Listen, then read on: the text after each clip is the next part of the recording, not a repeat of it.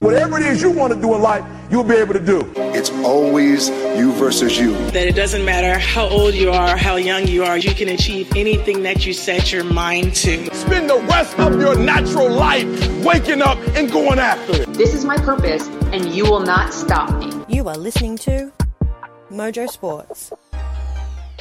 Yeah, welcome to Mojo Sports, the NFL show, episode 35. My name is Dan Frost, and as always, supported by the best panel in the business. Tonight we've got a full house. We've got Bec, we've got Alex, and we've got Stacey. Guys, when you think about the NFL, I guess what we love about it, what we love about our blockbuster movies is the villains that, you know, sort of come come through and, and, and make things a little bit interesting. And, well, we're not short on a villain or two in the NFL. And that's my question for you off the top is, which player do you dislike and why in the NFL? Stacey, going to start with you. Obviously, there's quite a few options out there. Uh, which one are you going? Yeah, look, I'm going to go with uh, someone probably not well known given his last name, and that's uh, that's Richie Incognito. Um, he's just he's just dirty, and I have to give him props because he did come from Nebraska, and I have a bit of a, an affinity towards the Cornhuskers. But like, he's just a dirty, dirty guy. The holding, the hits after the whistle, like it just you, have to hate him. It's just like, man, why you got to do that? Yeah, and Google Google him for his uh, back catalogue of um, some of his weird and wonderful instant, uh, incidents off the field. Uh, yeah, he's uh, he's definitely got an interesting rap sheet. Speaking of uh, the player that I've gone with, and I think he wins in a landslide, is Antonio Brown. Um, I guess you know where to, where to start when you talk about when you talk about AB. I mean, you know, in terms of his on-field play, dynamic, great player. You know, when he was playing for Pittsburgh, had he have not um, sort of disrupted things in, in that in that dressing room, he would have you know gone on and probably been a Hall of Famer. But obviously, he's continued to continue to uh, struggle. And you know, part of the issues with AB is my friend Antonio. And again, I know you listen to this podcast. You have to pay for things when you bring businesses in to do things for you. You have to pay your bills. AB refuses to pay people, has a temper, has a rap sheet beyond Richie Incognito, uh, and is just not a not a good person. And then throw in all of the COVID nineteen, fakes the vaccination card, only to th- then go and get a vaccine. Yeah, there, there's some serious issues there with AB, and I hope hope that he gets the help that he needs. But uh, hey, a handy footballer and, and, and, a guy that Tom Brady certainly likes to get a little bit of production out of. Um, Bec, again, we love our villains in the NFL. Uh, where are you going with this one? Yeah, speaking of the Buccaneers, I feel like this is a player that like everyone kind of like loves to hate and it's Tom Brady and it's not because he's a terrible guy or a bad person, but I just feel like we're sick of seeing him win everything. Like he's been around for too long. Share it around. Why are you still playing? Like let someone else have a turn. Yeah, he's uh, you know we're starting to lose track of how many Super Bowls he's winning. We get it, you're the goat. I mean, uh, come on, give someone else an opportunity. But no, as an old Patriot supporter, uh, love me some Tom Brady. Alex, I, I, know you sort of sat on this one for a little bit, but to be honest, it was a pretty it was a pretty easy choice for you. Yeah, I don't like Baker Mayfield at all. No way, shape, or form do I like Baker Mayfield. I, I think there's just for me, I guess as a quarterback, like you're the person leading the team, and this goes back to his college days. We're going to talk Oklahoma. about the flag again. We're going to talk about the flag. You don't again, stick the flag in the middle of the shoe. I don't care whether you win or lose, you just don't do it. but if we go back to week one of this year, the NFL, take the flag out of the in the shoe out of it.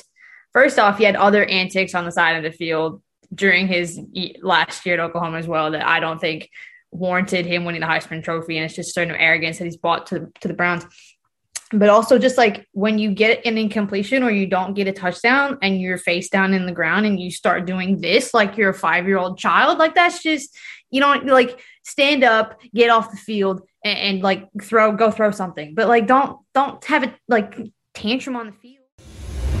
All right, guys, let's move through to our next segment for tonight, the huddle. Leave no regrets out there. That is what a real champion is made of.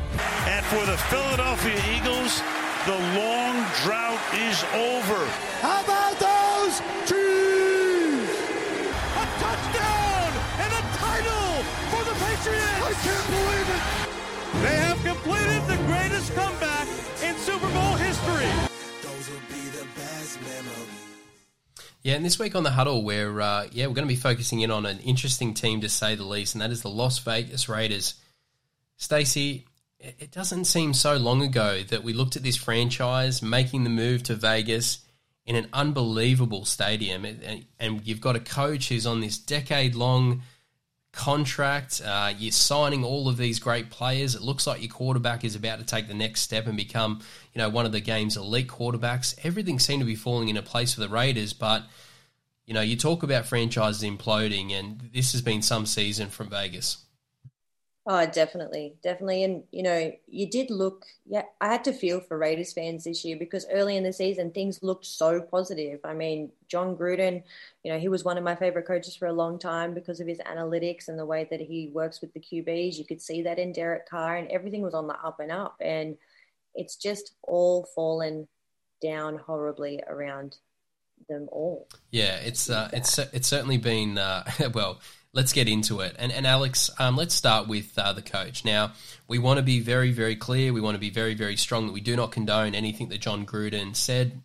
Uh, obviously, you know that that's that's totally uh, that's totally the wrong thing to do, and we certainly um, you know support the termination of his contract. But but Alex, take us a little bit behind the scenes in terms of how the termination came to be around some of the the emails, the Washington football team. Uh, it, it, was it's a really interesting situation, but there's just a little bit of a stink to this whole situation. Yeah, there definitely is, and I think the hard, the the tough thing for the Raiders front office at that time is like the one email. It was supposed to be just the one email with the one issue, and then it's it's kind of, and you go, okay, it, I made a, and he came out, and he goes, I made a mistake. You know, I said things back then that I shouldn't have, yada yada yada. Um, trying to kind of like sweep it under the rug really quickly, I think, because he probably knew what else was coming out. And I think that's kind of the issue there. I think for him is that what came out and what followed that was just more emails, even more stuff that he was saying that he shouldn't have been saying. And, you know, like while I understand it was a different time, there's certain there's stuff you just don't say at all, and there's stuff that you can sit there and go, okay, I get that that stuff was a different time and period, but you just you just don't do it. You don't put in an email. And to, in today's day and age, where you can go back and you can find everything, like you just it just showed a side of him, especially when you see him kind of last year being that leader and that big personality in the locker room and someone that these guys trusted and look up to. For him to kind of go and break that trust the way he did, especially when you know the players, you know he's had he has an openly gay player on his team and he's got all these young men underneath him that he should be leading and setting an example for. And you just kind of that fall from grace, I feel like is such a letdown for the team who trusted him and believed in him to take them forward. That's right. And Bec, I, I just want to throw this quickly to you because the emails were were sort of there was an investigation into the Washington football team into their owner who obviously he's done the wrong thing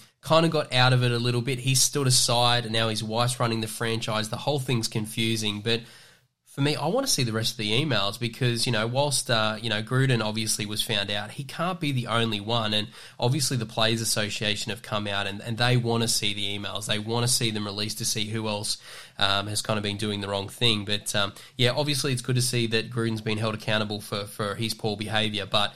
I think I think there's there's there's more to this story, and um, I, I think we're going to see a bit more of a fallout to this one. Yeah, 100%. Like it takes, you know, you're not just sending an email to yourself. Like you're obviously having a conversation back and forward and obvi- possibly with multiple people. So, and he's not the only one saying these things. He's not the only one reading them or seeing them. Like it was obviously a group group thing that went down and he's the only one that's kind of put his hand up and said, "Yeah, I'm going to be accountable. I'm really sorry." Like, you know, it was a long time ago, but it obviously was inappropriate.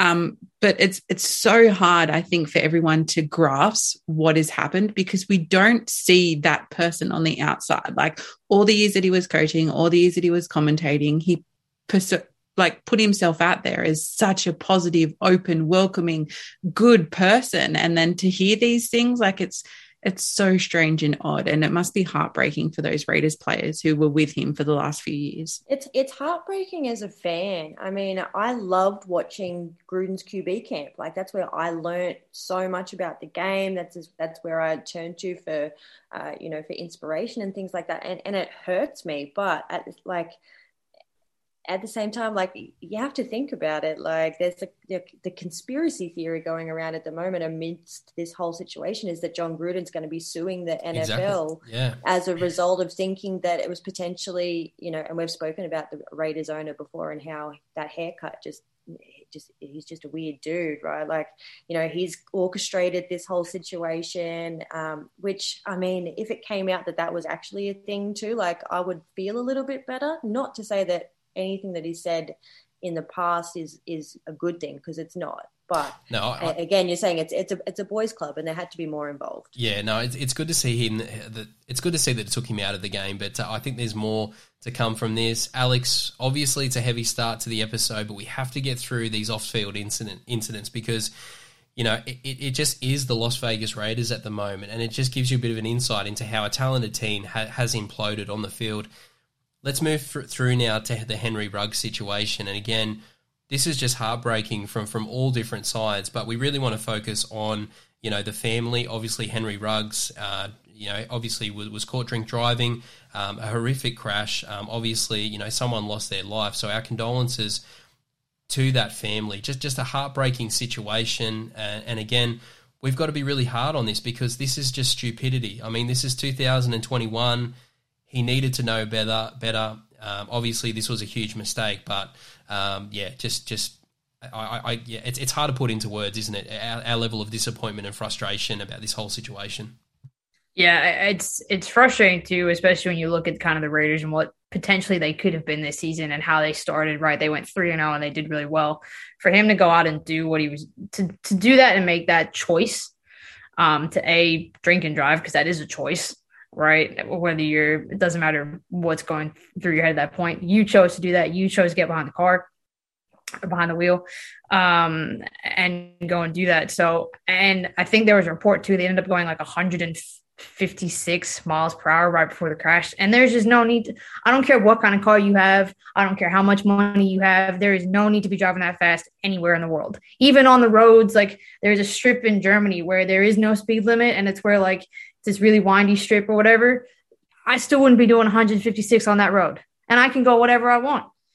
But like it's just, there's just no need. And What's- I think what, what's more heartbreaking though is Derek Carr. Like he'd gotten a message earlier that night from Henry Ruggs, and he beat himself up so badly because he, I think he was asleep or he missed the text message. It was like 3 a.m., whatever. But he, you know, he was reached out to and he couldn't respond for whatever reason. So man, for Derek Carr to have to bear the brunt of that burden at the same time, like you got to feel for him as well. Yeah, uh, Bec. Yeah, but he shouldn't have been behind the wheel. Like, he, like it, and you, I, I call the people, call a cab. Just because you couldn't reach your quarterback, like there's no need for Derek Carr to feel bad, and I don't think that's fair to him to to to feel bad and for people to go, well, Derek Carr should have done X, Y, and Z. Like he, what he's got a family, he's got like kids. He probably doesn't want to be going out at four o'clock in the morning to pick up his his teammate. So I have no sympathy for that. He made the decision to get behind the wheel. That's his choice, and he needs to pay the consequences for that one. Yeah, no, we definitely support Gruden out. Uh, obviously, the rug situation.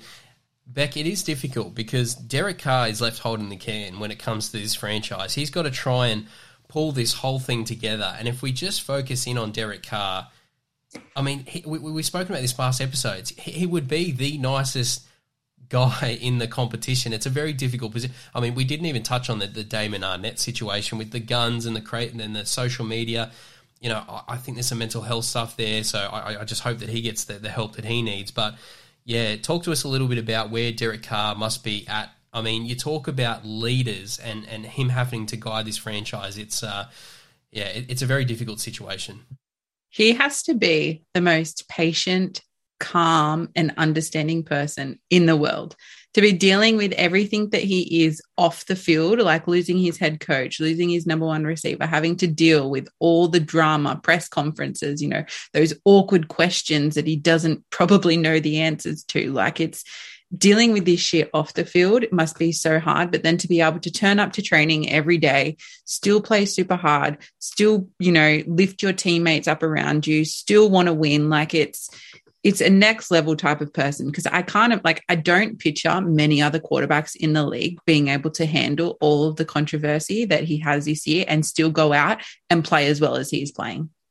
I, I 100% agree. Like you got to give him props for what he's been able to do, and he's still been able to go out there and play and do the best that he can and kind of carry this team. Because at the end of the day, like he's a quarterback, he's a football player. Like he's not really prepped. You know, at press conferences, I'm sure he would rather talk about football. That's what he knows. That's what he loves. That's why he's a quarterback. So it must be incredibly difficult for him to have to constantly field these types of questions when you're like, all I want to do is talk football.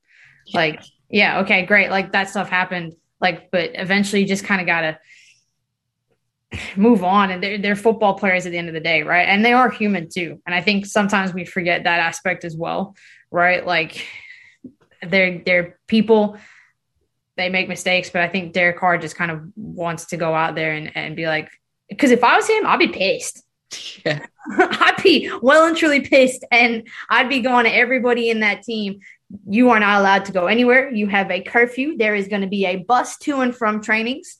Like if if I was Derek Carr, I'd be pissed. So I give him exactly right. I'd be pissed at Gruden. I'd be pissed at the receivers and what the antics that are going on and, and I'd just be like telling my teammates to get together. Because Alex, this was the year where they could have taken the division. Obviously, with Kansas City, you know, faltering, it was uh, yeah, no, definitely a frustrating situation.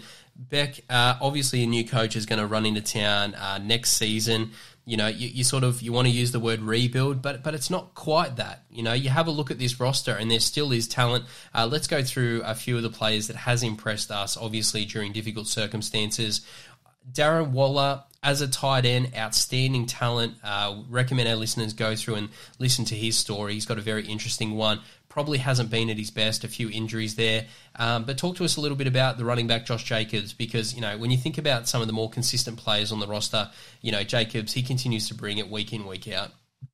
Yeah, he definitely has. And I think that's the one positive thing this offense has to look forward to each week is Josh Jacobs coming out, running his heart out, putting some points on the board, and just really lifting this offense and creating a running game. Like, I don't think we expected it from him at the beginning of the season. But then with all of this change and stuff happening, he's kind of stepped up and come out as like this light and shining armor for this offense. And it's probably given Derek Carr something excited to something to be excited about as well. And Stacey, just want to quickly jump in and, and give you, I guess, the surprising best player when it when it comes to the Raiders. Here we go.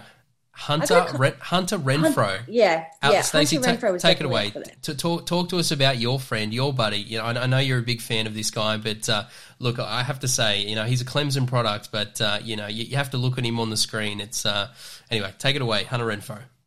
Hunter Renfrow is the most underrated player I think that's ever won a national championship. I mean, that game where he got that clutch touchdown in the end zone. He hadn't been targeted much. Um, you know, he's been pretty quiet, but this year, like he's just he's stepping in and he's doing his job.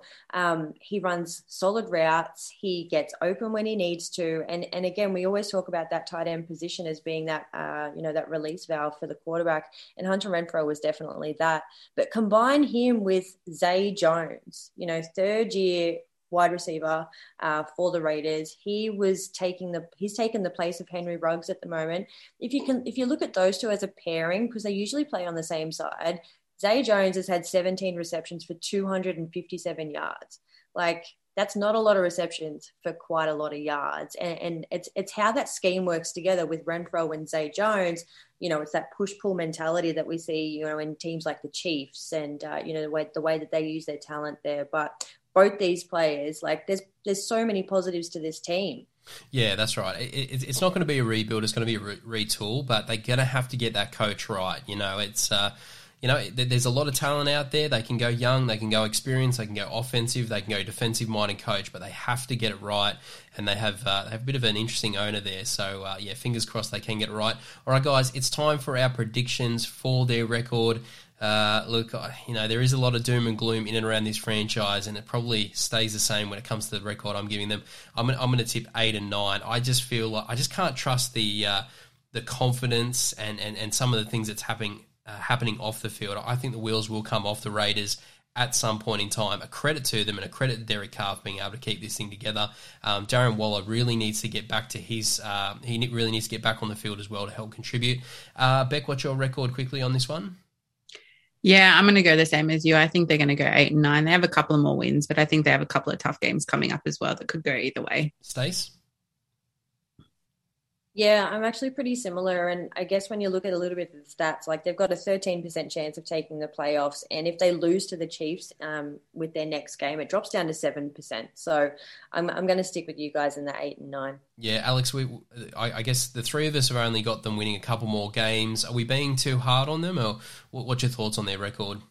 No, I think I think 8 9 is fair. I'm going to go 7 and 10 just because I, I feel like – there's potential for them to win, but there's potential for them to win every week. And I think I saw an interesting headline this uh, kind of past week for the NFL game where they need to invest in a large batch of coffee because they just need to they need to kick into gear faster. And I think that's just that's just tough one for them. They take a little while to get going. They're a little bit sleepy. Ergo the coffee. So maybe Dunkin needs to sponsor something for the team and get him moving over there because you know maybe it could be the Raiders run on Dunkin. I don't know it w- will never be that, but they need some coffee to wake up a little bit. But I see them going seven to ten. All right, guys, let's move through to our next segment for tonight the match. The most anticipated match in history, ladies and gentlemen. Uh, let's get ready to rumble! We've got a bit of a special one tonight in the match. Uh, the question we've got for you guys uh, the two players that are coming up against each other are brothers. Who is the best Manning brother, Peyton Manning or Eli Manning? Alex, let's start with our little mate Eli Manning because as a New England Patriots supporter, it's uh, it's uh, it's tough. You know, he's a anyway. Look, take it away with Eli Manning. He's a guy who certainly uh, made made our life very very miserable when it comes to uh, the New England Patriots, but um, yeah, certainly had a successful uh, career there in New York. Yeah, I think it's interesting when you match up the two Manning brothers, right? It's kind of who, who, you look at its stats, right? Because if you look at kind of championships, could be Eli. If you look at stats, it's Peyton. So I think this is a very interesting matchup to kind of explore. As far as Eli went to Ole Miss 2000, 2003, 829 for 1,363. Can't read the numbers. Apologies. He had over 10,000 passing yards, 81 touchdowns. In 2003, he was top SEC for passing touchdowns and total yards. Heisman voting, he was third in 2003. But was, was Eli was Eli the he went to the same college as Archie, right?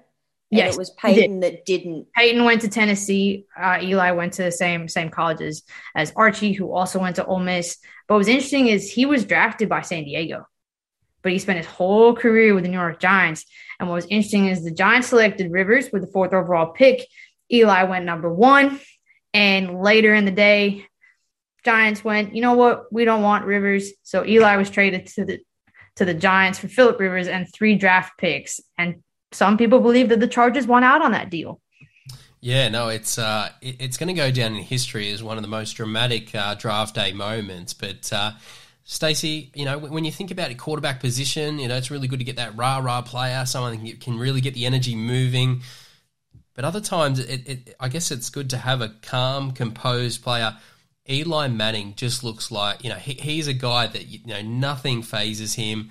Uh, talk us through his let, us call it a unique personality type when it comes to the quarterback position. I mean, if anyone's listened to the Manning show on the Monday Night Football, I mean, you can just see you know how different they are in personality. And Eli's just got this, like you said, it's that calmness uh, it's that it's that southern style like attitude where it's like, eh, whatever happens, we'll just take it. But at the same time, like, you know, he's he's beaten Belichick and Brady. So the two greatest, the greatest coach ever and the greatest player ever. So I mean, he's he's definitely doing something right.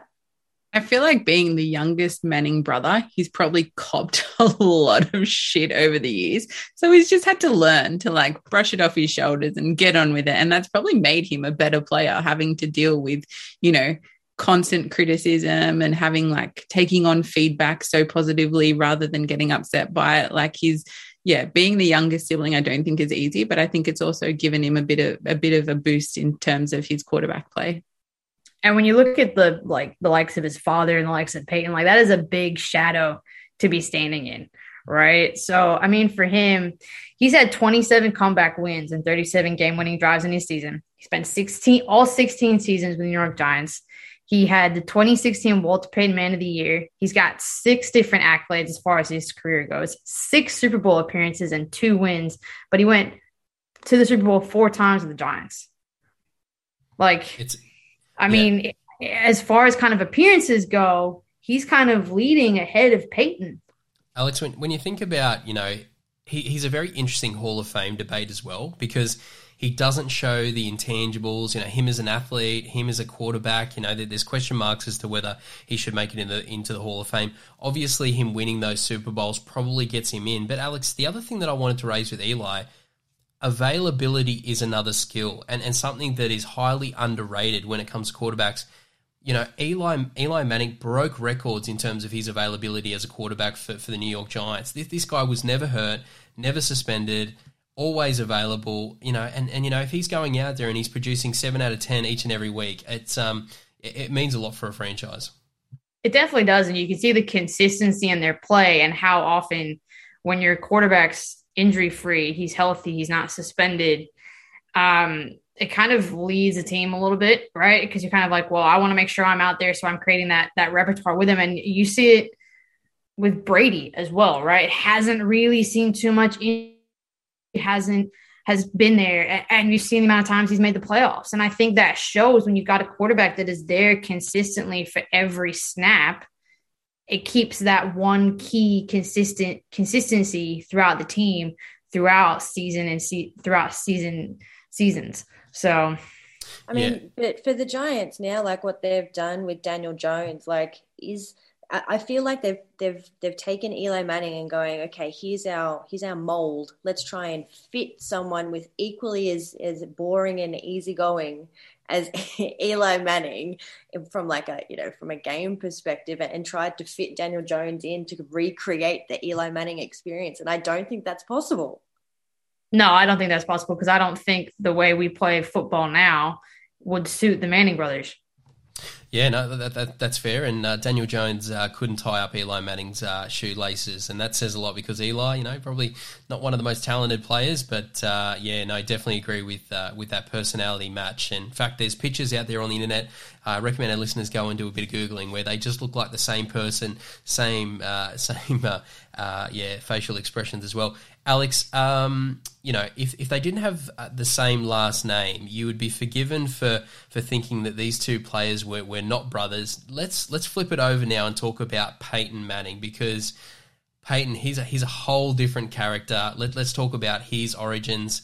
Um, you know, obviously, you know, a, a star coming through and, and a very different player. Yeah, definitely. I mean, he went to Tennessee from 94 to 97. So very different era of football again um, which I think is why it's interesting again to match him up. Um, had three bowl wins, one bowl loss, won the Gator 94, won the Citrus Bowl in 95, 96, lost the Orange Bowl in 97, um, which, you know, that was his last year. So a bit of a bummer to go out on that one. Uh, was drafted first by the Indianapolis Colts in 98, um, got second in 97 Heisman voting. So it's kind of surprising that neither one of these brothers has a Heisman trophy under their belt. Uh, being did Archie did Archie win the Heisman? I don't know. I'd you'd have to look that one up. I have no idea. Um, good question. I don't feel like if, a Heisman. if any of the fans listening have an answer to that question, might be a good one for him. Um, I don't feel like a Heisman is always such a great accolade, but because we see so many college players who win the Heisman and then come out and don't do so well in the NFL. So yeah, it's a great as a college representation, but in terms of references in the NFL, I don't think it matches up anyway. So I'm not bothered that neither of them have one.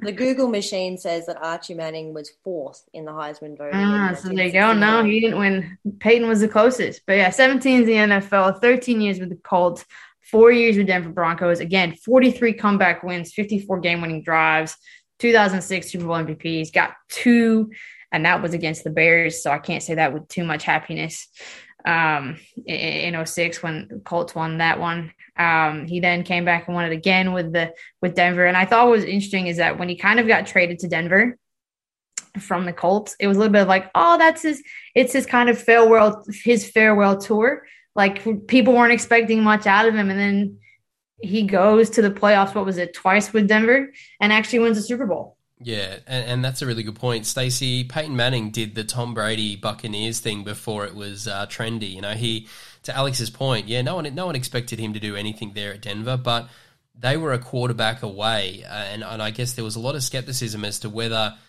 he, he was he was up to it, you know. And, and Peyton Manning at the end, he he wasn't prime Peyton Manning, but you know, I, I guess one of the things that's always sort of, uh, I, I guess, you know, made him elite is his ability to, you know, know the playbook, be able to make adjustments at the line, and he was just able to outsmart, um, outsmart his opposition, outsmart the defense, uh, manage games, and uh, yeah, ultimately had a lot of success there at Denver. Oh, completely. Yeah. He's definitely one of the the smartest football players that there ever has been. I mean, aside from Tony Romo, who's just the rain man, right? Um, but you know, I think what Peyton did really well was when he went to the Broncos, he embodied the John Elway. You know, the way that they played, that he played football. You know, just he was taking runs when he, you know, he was doing the old man running like Tom Brady does, except also not as athletic. Um, you know, but it was also that team too. I mean, Von Miller was the MVP of that Super Bowl game. So, you know, I think he was just, you know, the vehicle for, for the way that that season ended for him. But Peyton Manning, one, he's the funniest dude I think ever um, from a football perspective. But again, one of the most smartest and one of the most well respected, um, you know, across the league. Yeah, but knew his limitations and didn't didn't try too much. And ultimately, that, that's what that's what uh, yeah put, another uh, Super Bowl there in his collection. All right, guys, time to time to make a pick here uh, when it comes to, when it comes to the the match. And uh, Alex, yeah, really interesting when you look at their stats. It's a lot closer than what it looks looks to be. Uh, Bec, uh, yeah, lead us off where are you going with this one, Peyton or Eli? Um, I really like both these brothers. And like you said, in terms of stats and playing, they're both very similar players. They have really great stats over their careers. Um, but I'm going to go to the personality side and I'm going to pick Peyton because I love a big personality. I love someone who's going to hype you up before a game. I love someone who's going to trash talk during during the plays and all that kind of stuff. And I feel like Peyton Manning is definitely one of those guys. And I just love that kind of energy on the field. Yeah, look, easy one for me. I cannot pick Eli Manning. The, the guy just he crushed he crushed us uh, in New England. So not a fan of him, but uh, yeah, no, totally respect his game. I, I, think Peyton at a pinch probably had a little bit more talent uh, than Eli, but um, yeah, great to see what he was able to do there at the end there for Denver. Uh, Stace. Uh, yeah, I mean, I love Peyton. Uh, you know, his work ethic, and you know, if anyone gets a chance to have a read of the Brady v Manning rivalry, it, it's one of the great football stories that I think uh, you know exist at the moment. Um, but I actually have to go Eli because, like I said, he's beaten Belichick and Brady, so in terms of footballing, he's better. Yeah, no rings don't lie. That's for sure. He uh, had a had an amazing career, and, and I'm sure he'll uh, he'll walk into the Hall of Fame now. Alex, uh, yeah, round us out here. Yeah, I'm gonna go with Eli as well, just because he's got Super Bowl wins, he's got two Super Bowl MVPs, but also Peyton beat the Bears in 06 in the Super Bowl. And if that's the only time the Bears make the Super Bowl in my lifetime, then that's just sad. So I can't go with Peyton because he beat the Bears. So I'm going to go with Eli just because he beat New England and that makes me feel good. But also the fact that he has uh he has his Super Bowl and his MVP. He's had he has a Super Bowl wins and he has his two Super Bowl MVP trophies as well. All right, guys, let's jump into our final segment for tonight, Rapid Fire. Hey, we're going to talk all about that and a whole bunch of other things. What you need to know tonight. Sincere apologies to Matt Damon. We ran out of time for him tonight. We'll get him on the air again soon. So finish your whiskey Oh, my boss is singing closing time. Maybe that's what you're hearing. Yeah, and this week on Rapid Fire, the question I've got for you is which coach would you like to see win a Super Bowl? I'm going to kick us off, and for me, it's Mike Tomlin. I just he is a guy that I would love to play for. And you, even look at you know some of his comments in, in recent times. I think Claypool, you know, came out and said, you know, part of the part of the vibes off, you know, with, with the team at the moment, we should be playing, uh, you know, music at practice. And Tomlin just came in and said, well, you know, we'll let Claypool uh, be a receiver, and I think I'll, I'll, take control of the practices. The way in which he delivers uh, his press conferences, he's just very very impressive and. Um, yeah, but you know, hasn't had a, hasn't had a lot of success in recent years. So it'd be good to see him uh, uh, get there one day, but hopefully not at the expense of the Patriots. Uh, Stacey, uh, what's your thoughts on this one? A little bit of sentimental value here as we, we scan across the, the league, but um, yeah, which coach have you got here? Yeah, I've actually got Dan Quinn. Um, you know, I'm loving his defense with the Cowboys at the moment. Like, it's beast, and it's been amazing to see uh, him really turn that franchise around. And, and what was actually kind of funny was, uh, you know, when Mike McCarthy was out with COVID, Dan Quinn wasn't actually given the interim head C role. He was just the point guard in charge of calling plays. They never actually gave him that title. Um, so I think that's pretty funny. And I actually think that he needs to win another Super Bowl to redeem himself from the 2016 loss when he was with Atlanta, Atlanta um, to the Patriots when he lost with that blowout 28 point to three lead. Yeah, no, I think he spent a lot of time in therapy uh, over that one. Bec, what about yourself?